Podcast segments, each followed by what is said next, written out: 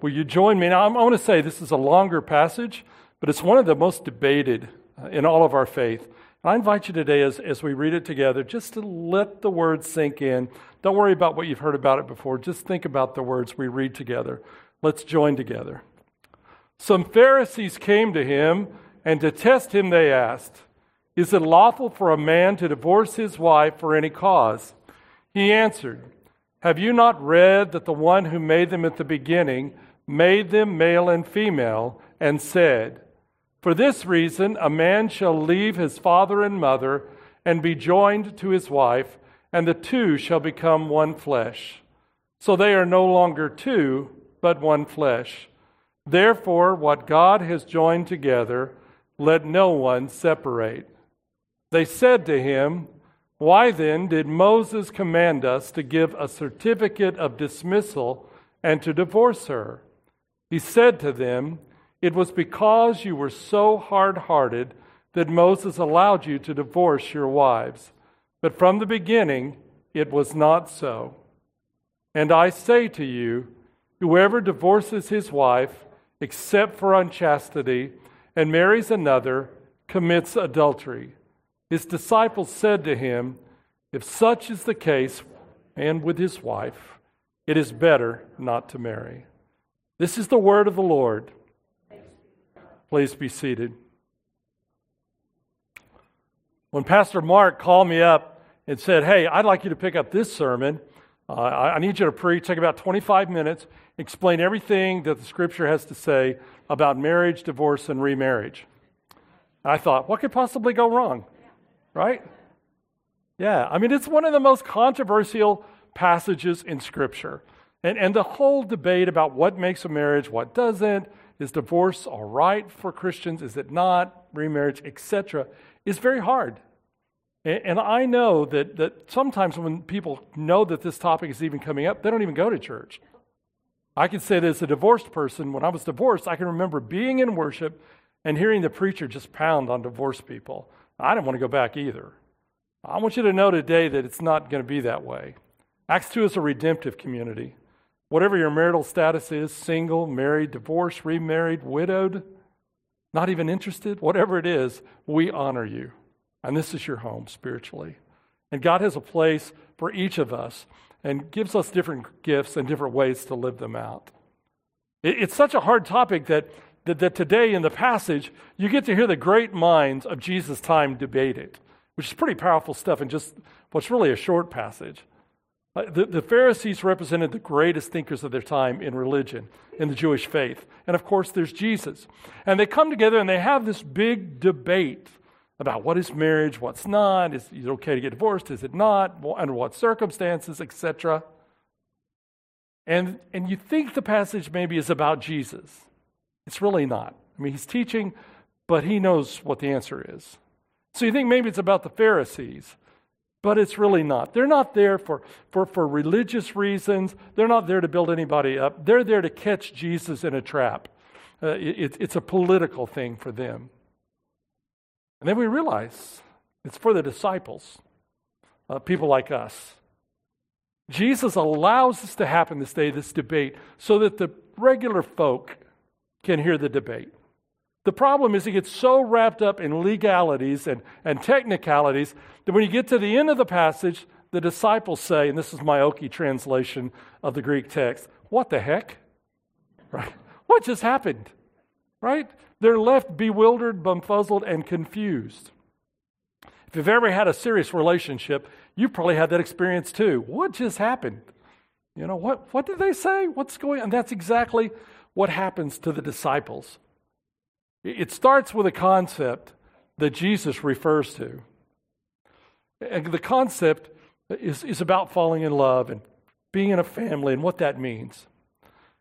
My wife and I dated for about over three years before we got married. These are her two daughters. They were her two daughters in this picture, and about 20 minutes later, they were my daughters then as well. So tells you where this was. We dated for about three years. We'd both been married before, so we were being very, very careful. And one night, Prudy's daughters gathered me up and said, Why haven't you married my, our mom? What's wrong with her? And I thought, eh, that's a good question. And then they said, or what's wrong with you? Right? So we decided we ought to get married. And, and on a beautiful, amazing, wonderful day, we did that thing where we, we walked down the aisle. And this is Memorial Drive United Methodist Church in Tulsa, where my, my soon to be brother in law was a pastor. You know, I'm walking up the aisle, he's not my brother in law. I'm walking back down the aisle, he's my brother in law. And it was the most amazing transformational experience in my life. And right before we do this, right before, you know, we have the wedding and the picture of us walking down the aisle afterwards, right? One of Prudy's daughters pulled me over and says, if you're going to do this, make it forever. That's a pretty powerful statement. And that was our desire. We wanted to make it forever. We'd both experienced the heartbreak of divorce. We never wanted to go through that again. We wanted to make it forever. And, and I remember the experience of, of walking up the aisles. I was about 1500 in debt from seminary and my car. And I had a little apartment. It wasn't even one bedroom. It was a little studio apartment. And, uh, and that's about all I had in the world. And I walk up the aisle, and my brother-in-law to be, the pastor, says a few words, 15, 20 minutes worth of church words to us. And, and then we turn around and we exchange rings and the vows, and we, we're walking out, and suddenly I have two kids, a mortgage, payments, and thinking about the future, how we're going to save for college, and five dogs. My world just changed radically. You know, radically, incredibly different in just those 20 minutes. We were so blessed. The, the Methodist Church offered a course back then, a weekend retreat for blended families. And, and I'd gone to that, and, and that saved us. Otherwise, we'd have been in real trouble because what I knew about marriage had nothing to do with what I was just starting to get into. Because marriage is about more than, than maybe what we grow up thinking it's about or what we've been told or what the culture says. In fact, I love the Jewish marriage ceremony. Um, we, we are uh, married into a Jewish family, and, uh, and it's just beautiful. There, in a Jewish wedding, you may not know this, there are seven blessings, seven blessings during the ceremony.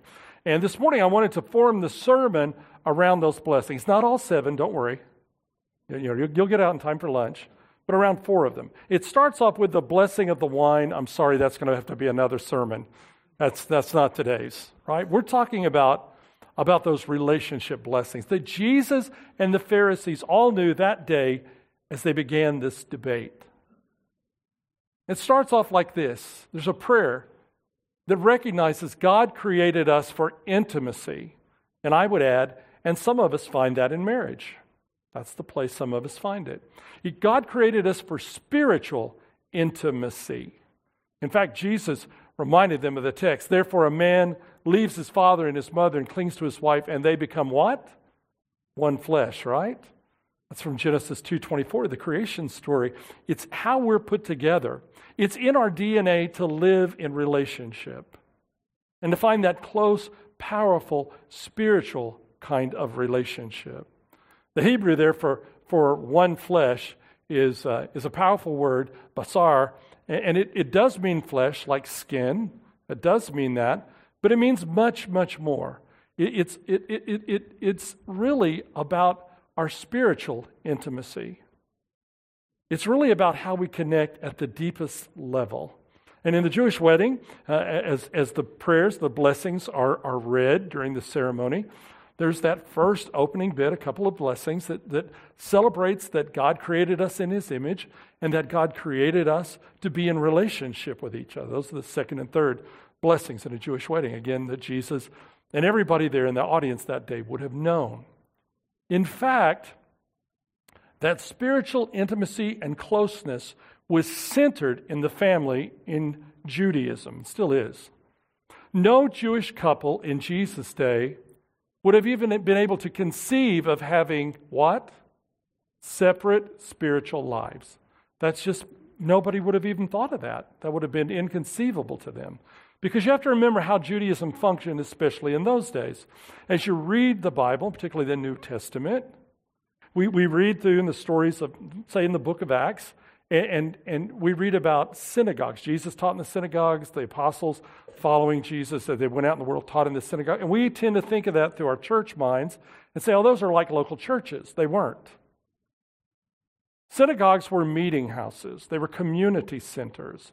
It's only much later that they become places of worship, but not in this time. In this time, it's where you meet to celebrate a wedding, or where you meet to celebrate a birth, or where you meet to have a meal after a funeral, or where you meet because a special teacher, you see this in Jesus' story, comes to town to speak to the people. So the, the house of worship was the temple. And most Jewish families only went there a few times in their life, maybe only two or three. So the center of worship and spirituality was in the home. Everything was, was placed there. And, and a couple was called to, to unite in spiritual intimacy. That was the heart. That's why the, the, the first two, those, the second and third blessings in Jewish wedding focus on that. Because everything else comes out of that. To have that spiritual intimacy then creates a, a spiritual culture in the home that can be passed on to the children. Sharing spiritual intimacy is the heart of marriage. Everything else comes after that. Now, I'm not saying the other stuff's not important. My wife made sure we had a Valentine's dinner with some friends. We had a Valentine's dinner as a couple, and she informs me there's at least one more coming.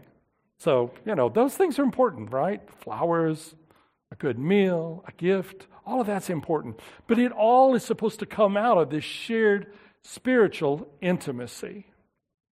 The problem for a lot of us is we really don't know how to do that. Most of us don't really know how to share spiritual intimacy. And that's where the what comes in? To church, that's right. The church is here to help us. The church is here to, to help create that culture that we can experience here and then take into our relationships. Take into our marriage, even take into our relationships with our children and our family. We were a brand new family. I had two brand new stepdaughters. I took out of Putnam City and down to a little tiny town in a little small Methodist church that was about the size of the Sunday school class they were used to going to uh, where they attended St. Luke's downtown Oklahoma City. And it was a big, giant culture shock for them. And so we struggled with with how would we have a spiritual life together. Prudy was a brand new preacher's wife. She had never done that before. I, I wanted to have that, but we weren't really sure how to do it. And it seemed to us it would be really important just to talk about our faith. And we tried some mechanical things because I'm kind of wired that way. Okay, on Monday night, we meet at 9 o'clock as a family and we pray. That lasted a week, right? Okay, Tuesday night at 8 o'clock, we meet and as a family we read the Bible. That lasted less than a week. That was they didn't show up for that. Right?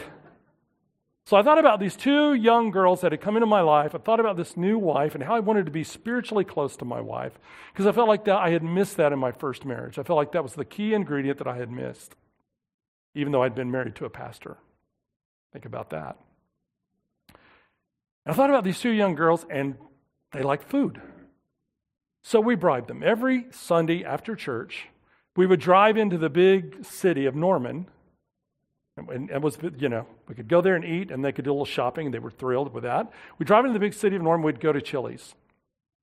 And we would sit down, and after we rummaged through, rummaged through all the chips and ranch we could possibly cart in, I think they brought it in 50 gallon drums, you know. After that, we would sit down and we would just talk about our faith. And it started off real simple. What did you get out of church today? Was there anything in the sermon that was important to you? A lot of times the girls would say, Did you preach today? What? Right? What about the music? Did you hear something there that touched your heart? I'd look at my wife and say, Was there a time today that you felt close to God? And that became the most important thing for Prudy and me. To just have that moment, we said, Where did you experience God? And pretty soon our, our kids began to pick that up as well. And we, we, we developed this culture of, of sharing our faith. And we're very blessed that the, the girls have first cousins and Andy and uncle that are all very great Christian folk, all Methodist happens to be. And, and we could do that even with our extended family. But those Sunday afternoons at Chili's, if you ask me the best part of, of, our, of our time as a family when we first started out, I would always say that. In fact, it got to the point that something kind of amazing happened. One day, one of the girls said, I've got a friend and she's struggling. Can I bring her to Chili's with me this week? And the girls would start to bring their friends. because they wanted them to experience that spiritual intimacy of being able to talk about God and what God's doing in our lives and, and those places where we don't even see God and we struggle. And every Sunday, for all these years, we still do that. Especially my wife and I. Our kids are grown up and have their own families now. But we still sit down Sunday afternoon and say, Where did you experience God today? Did God speak to you today? When the, when the time comes for, for one of us to go on to glory, those will be the conversations I remember the most. We've done the Disney, we've done the cruises, we've done all those things, but nothing is as powerful as those conversations that we share on Sunday afternoons. That's something you can do in your family, in your marriage, with your kids as well. Now, none of that would have happened if our lives had ended after our first marriage and we were divorced. But God is powerful, and God always gives what? Second chance. That's right. Yeah. In fact, in the story, Jesus recognizes that not all marriages last. Now, I can remember hearing this text preached on when I was a kid, and nobody mentioned that. But if you pay attention to what's being said there, Jesus recognizes that not all marriages last. The covenant can be severed, he says, because of hard hearts. You know, the Pharisees are debating why is this happening? Is this allowed? Etc., etc. And Jesus basically says to them, This is a broken world, and we're broken people. And sometimes brokenness enters our life in a way that causes disastrous outcomes. But God is a God of grace. In marriage and in any other part of our life where, where we have sin and brokenness, God is a God of grace. God always offers us the chance to start over. I can remember when I was divorced, and I would go to the altar every Sunday. We had Sunday night church, and I would, I would go to the altar every Sunday night, and I would pray that that I would find the right person to marry and that we would have kids and have a family because that's just the way I was wired. That's something I really wanted in my life. And uh, the way I had it planned for God to do it was I would marry a woman, find a woman, we'd fall in love, we would get married, and two or three years down the road, we would start having kids. I didn't say that that way, though, to God. I, I was quite literal. I said, God, give me a family, a wife and a family. And God did it all at once. Right? Just boom, here you go. Here's the whole thing kids, wife, dogs, mortgage. It's just here you go. You know? So you got to be careful about that. And, and, and, the one thing I knew is I fell in love with Prudy, and, and I shouldn't say this, but I, I, it, just to be honest, I, I went out to dinner with her. We, we met in church. I went out to dinner with her, and 15 minutes into that first date, I said, I'm going to marry her. I'm never going to marry anybody else again. I mean, just I just was that head over heels in love with her. But the thing that I knew was that I wanted this marriage to last, to fulfill what her kids said to me make it forever. And I had to learn. Because my experience is, as a person, as a pastor, as a therapist, my experience is that though we get the chance to start over, it will fail unless we come to grips with how we failed the first time. The easiest thing to do in a relationship, in marriage, whether you're married or divorced or whatever, the easiest thing to do is make a list of where the other person falls short. Right? And I will just tell you this if you make that list, I don't, don't ask me how I know this, but if you make that list and hand it to them, it's liable to get wadded up and thrown back in your face. I'm just saying, just be aware. But what I can do is I can look at myself. I have control over my life. I have control over my behaviors, my attitude, my spiritual. I have control over all of that. In order to, to, to make our second marriage work, we went to counseling. I was so blessed. I went to Dr. Curtis Nye, a great Methodist pastor. Uh, he had been the Baptist church, Baptist pastor in my, my town when I was growing up. He became a Methodist. Later, he actually even became my associate pastor uh, when I was at Church of the Servant. But, but he was a therapist, and, and I went to him. And he would say at the end of every session, and I was recovering from divorce, thinking about moving into this new relationship. And then as I grew in this new relationship, he'd say, Robert, you're going to be happy again. He would say it. Wasn't a question. It was like, Robert, do you want to be happy again? Or Robert, do you think you'll ever? It wasn't that. It's Robert, you're going to be happy again. The only question is, when are you going to change things so that you can get there? How soon are you going to do that? How soon are you going to make the changes in your life that you need to make in order to get there? God opens those doors and gives us second chances, whether it's recovering from divorce or restarting our marriage just kicking our relationship up a year or two. But we've got to take responsibility for ourselves, our behavior. And that's the amazing thing in the conversation that Jesus has with the Pharisees that day. Everybody's talking about somebody else and what somebody else ought to do with their relationship. And it just leads to disaster. Nothing happens. At the end of that great meeting of the minds, the common folk are left sitting around going, What the heck? What did they say? Until we deal with our own stuff, things can't get better. Now, fortunately, thinking about again the blessings in a Jewish wedding, there's a, there's a great blessing in there that really helps us understand how do we fulfill that? How do we live in this close, intimate relationship that God has created us to live in and, and, and, and to be connected at the deepest level? How does that happen? You have to focus on forgiveness. I don't know of any successful relationship that's, that's made it through the decades without having forgiveness at the heart of that experience. God forgives us, so we forgive others, right? We're going to say that prayer, the Lord's Prayer, here in just a couple of minutes. At the heart of that prayer, it, it's, it's about forgiving because we've been forgiven. There's this wonderful thing about that in, in that if you evaluate your own life, not the other person, not what they need to do or change or correct, but your own life, pretty soon you're going to be craving forgiveness. I can remember at the end of our first year of marriage, we had a, we had a very mm, instructional moment together. Instructional moment, if you could read between the lines. My, my wife was a boss. She owned a chain of stores, one at Penn Square, and she was used to evaluating employees. So at the end of the year, when she did her employee eva- evaluation, she evaluated me.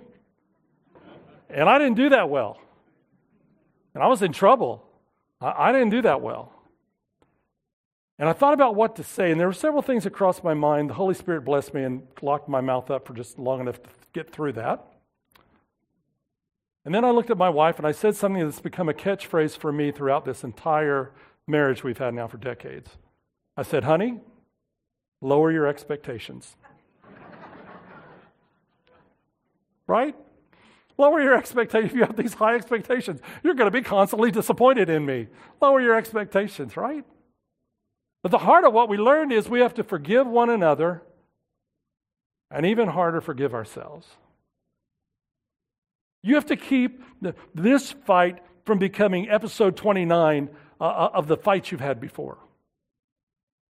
Couples get locked in what we as therapists call core scenes, where they're fighting the same fight over and over and over again. They don't even know what the fight's about. Oh, today it's about the in laws. Tomorrow it's about the grocery shopping. Next week it'll be about the cleaning. But it's the same fight emotionally, over and over and over again. And it never gets resolved and it stays locked up and miserable when we miss the call to forgive and to allow ourselves to be forgiven. At the heart of, of second chances for divorced people, at the heart of, of, of second, third, fourth, fifth, sixth, tenth chances for married couples, the engine that keeps it all working is forgiveness. See, that day as they, as they enter Judea, and that's always a key phrase in the New Testament. When you read that, get, get your ears up, something important's about to happen. Because they've been in the northern part of Israel where things were a, a lot more relaxed.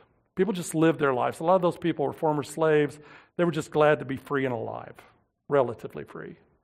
But now they move into Judea, and Judea is always is the area around Jerusalem right? And it's filled with people who at that time thought they were really superior. They were the best of the best of the Jews. You weren't really a good Jew unless you lived near Jerusalem, they thought.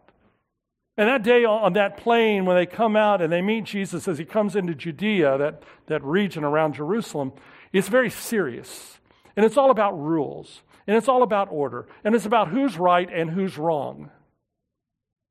And Jesus said it's not about any of that. It's about forgiveness. It's about loving at a higher plane. It's about recognizing, not, not trying to find the spiritual intimacy we're created for. It's about recognizing that it's right there in front of us, and God gives us that opportunity to experience that over and over again. But the Pharisees didn't buy it. In fact, they, they quote Deuteronomy 24. If a man, read this with me, if a man marries a woman who becomes displeasing to him because he finds something indecent about her, and he writes her a certificate of divorce and gives it to her and sends her from his house. So that was the rule. You notice who has all the power? The men do, right, in this deal. It's just what the man decides.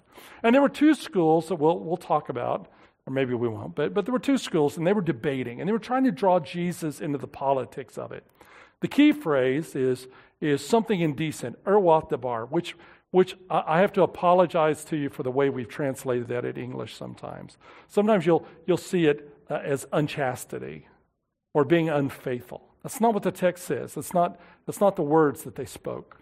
That's just the way we, in English translations, have done it because preacher types and theologian types are very uncomfortable talking about intimate relationships. Right? Just to be honest. It, it describes something else. It's, it's actually the Hebrew language for what happens in the bathroom. I know, really uncomfortable now, aren't we? Room just goes silent, right? I said, what the text really says is when something that somebody does something that, that's just obscene in its vulgarity and its violence. Covenant's broken. Now, sometimes that's very dramatic, and sometimes it's something that happens over the years in little tiny ways. It's heartbreaking for me as a pastor. Sometimes I've sat in my office with a couple, and I've had to share with them you're divorced, you just don't know it. Legally, you're still married, but the covenant is dead. Now remember, we said God is a God of second chances. And if you find yourself in that place or close to it, come see any of us who are pa- our pastors here. We can help you get through that. People recover from that and become closer than ever. But you got to be willing to work at it and do what's right. What Jesus reminds them is, is sometimes in human relationships, things become so broken, it just seems like there's no way to recover. Two schools would, would fight this out, and they would argue about how bad did you have to be to get out of a marriage. Can you imagine that? Debating, you know, which sin is the one that gets you kicked out, or, or can you, you can do this and stay in, in it. The school of Hillel, which one of the famous rabbis, said a husband could divorce a spouse just for burning the toast. Just for burning the toast. If it was based on burning things, I would have been divorced about 18 times now from my, my wife, right? I'm not going to say anything about her cooking. I won't do it. But on my cooking. And I do most of the cooking, right? So they're debating how bad do you have to be or how lousy does your partner have to be? It's so sad and so broken, and it's so off track that they think that that's what human relationships are about. You got to get the rules and learn the rules and follow the rules and be exact in the rules. And some people are winners and some people are, are losers. It's a zero sum game. That's not how relationships are at all. Relationships are, are about giving your best and becoming your best. When our daughters would ask, ask us about, should I, should I keep dating this guy? My question to them was always the same Does it bring out the best in you? And lots of times they would say, No. I say, Well, that's not the guy you should be dating. Right? This relationship, when it's right, should bring out the best of you and make you your best. Call you to live at the highest level of relationship. The tragedy on the Jewish plain, the plains of Judea that day, was that nobody was interested in talking about love except Jesus. They keep trying to throw it into politics and debate and proving one side's a winner and another side's a loser. And Jesus refuses to give in to that. Because Jesus is all about love and mercy, grace and forgiveness, which are the cornerstones of having that spiritual intimacy that we're all created for. You know what we're supposed to do in a close, intimate relationship? I hope you don't, because I'm going to tell you, and it'll ruin the end of the sermon if you already know. Right? So, the last blessing, the seventh blessing in a Jewish wedding, and again, that's what they would have all been thinking about that day. The last blessing, the final blessing, is a blessing that calls for we are called to joy. We're called to share joy. Let's say that together. Would you, would you just say that with me? We are called to share joy. That's the heart of it. That's what it's about. That's why we're created. And, in a Jewish wedding in Jesus' time, the wedding he blessed at Cana, you remember that? That would have been the last words that the rabbi said to the young couple are getting married. This is who we are. In fact, I love that, that last blessing prayer in a Jewish wedding because it asks God to bring us mirth, kind of an old word, and laughter. It doesn't ask for wealth or security or health. We can ask for things, those are all good things to ask for. But the heart of it is bring us laughter. Fill this relationship with laughter and joy. Somebody forgot that that day on the Judean plains as they tried to put Jesus to the test. There was no joy in the kind of relationships the Pharisees were describing. None at all. At the heart of the most intimate relationships of our life, the ones we are created and called to live into, there's joy. Not every day, I understand that. But at its heart, and, and what powers that relationship is joy. And we're not called to, to, to sit around and wait for the other person to bring it. We're called to give it as a gift and look for ways to share it. My wife and I have gone 14 months of just doctors in the hospital. She's been desperately ill. And, and this week I said, We're going to go on a trip. We're going to go on a vacation. We're going to have three days. It's just going to be us. She was a little nervous. She was excited but nervous. She wondered how could she do it. She doesn't walk very well. Shauna Walker. And it got to the day, and I said, are you ready to go? And she said, Yeah. She said, Can I help me pack? And I said, You don't have to. We're just going to stay in our house, turn off the phones, and just be together. We've had one of the most blessed, incredible experiences together as a couple. And joyful and happy. You see, uh, that day on the Judean plain when they were quoting Moses and the Ten Commandments and talking about the hardness of heart, which, which is, is a way of referring back to Moses and the Jews being in slavery. Think about Pharaoh, had hardness of heart, and, and that's what they want? No, says Jesus. That's not relationship at all. That's some twisted, broken version of it, but that's not relationship. I wish instead they had they'd chosen a passage from Song of Solomon. Maybe you've read that, maybe you've never heard of it. It's a part of the Bible, it's in the Old Testament. And, and typically, and the Jewish folk love it, and Christians, we don't know what to do with it. Because it's a love story between a man and a woman. And it's a little book in the Bible. Go home, read it for Valentine's. It'll take you 30 minutes to read the whole book. But there's a passage in there that says, I am my beloved's, and my beloved is mine. And when you go to Israel, couples typically will get this ring a man's version and a woman's version that say that in Hebrew. If you could see it up close, you wouldn't be able to read it because the letters are in Hebrew. I am my beloved, and my beloved is mine. You probably have heard that, and it comes from Song of Solomon. I do sometimes wonder if there are a lot of American tourist folks wandering around home with rings that in Hebrew say, This silly tourist paid way too much for this little trinket in Hebrew. I don't know, right? But it comes from Song of Solomon, and it's this intimate portrait of a relationship. And at first, the church didn't know what to do with it. They said, ah, I think we better leave that out of the Bible. It was a hot debate for a long time. I'm so glad the Holy Spirit led us to have it. It's this close relationship. And, and in this passage, the little monks talk of, about this as the rhapsody of spring. It's the rhapsody of a couple being together. It's, it's It's such a beautiful text. I'll just read it to you. And just listen to the words. This is a love song between two people. The voice of my beloved. Look, he comes leaping upon the mountains, bounding over the hills. My beloved is like a gazelle or a young stag. Look, there he stands behind our wall, gazing in at the windows through the lattice. My beloved speaks and says to me, Arise, my love, my fair one, and come away, for now the winter is past and the rain is over and gone. My beloved is the Hebrew word Dodi. It, it, it describes the person that means the most to you in the world. That's, that's the simple way to say it. It just means the person who means the most to you in the world. It, it can be friend, uncle, aunt, husband, wife, child, just the person that means the most to you. And that's, that's the person. For me, there, she is the one blonde in the whole group. She is, uh, weird. she has followed me all over the globe, sharing the gospel and being a preacher, being a Methodist preacher. This is with Methodists in North Kenya. And before you can enter their village, you must dance with them because enemies won't dance together. And so if you won't dance with them, you're an enemy, you can't come in the village. But if you dance with them, isn't that a beautiful ceremony? You can come in. And so, of course, Prudy is the first one to go out and give it a try with our friend Ann.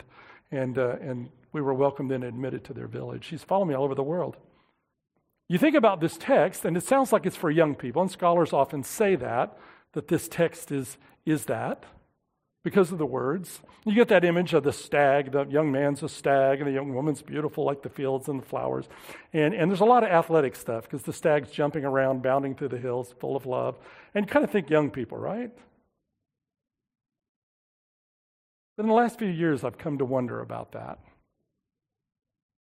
I've come to think that maybe this is a text about a couple who's hung together and stood the test of time. Who understands what intimacy is and how to forgive and still find joy in every moment. And I would encourage you, whatever relationship you're in, to know that you were created for intimate relationship, to practice forgiveness and to share joy. We were discussing this passage the other night in love languages class under words of affirmation. And the class nailed it. We read through the whole thing, and the class nailed it. And they said, Oh, they've been apart, and they're coming back together, and, and they're so filled with joy and love and excitement. And that's right. That's exactly what the text says. Every day, I look forward to the moment I can go home and be with my wife. And she tells me every day, she's excited and waiting for me to come. Five times this year, I've watched her taken away in an ambulance, not knowing what would happen. I'm thankful to you and your prayers, we're getting past that now. She was in first service today. We're at that place. And through it all, we still know joy. We're closer than we have ever been. And we share this passage every night because this passage, Arise, my love, my fair one, and come away, for now the winter is past, the rain is over and gone, describes winter in Israel. It's when the storms come. Think of the stormy season in Oklahoma. And the passage says, The storms have ended.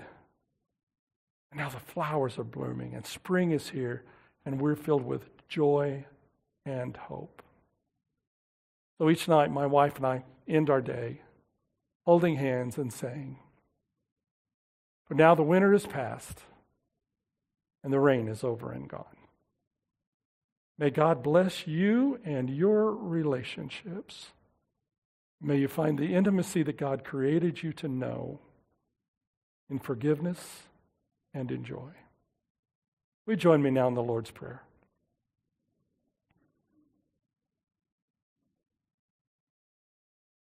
Our Father, who art in heaven, hallowed be thy name.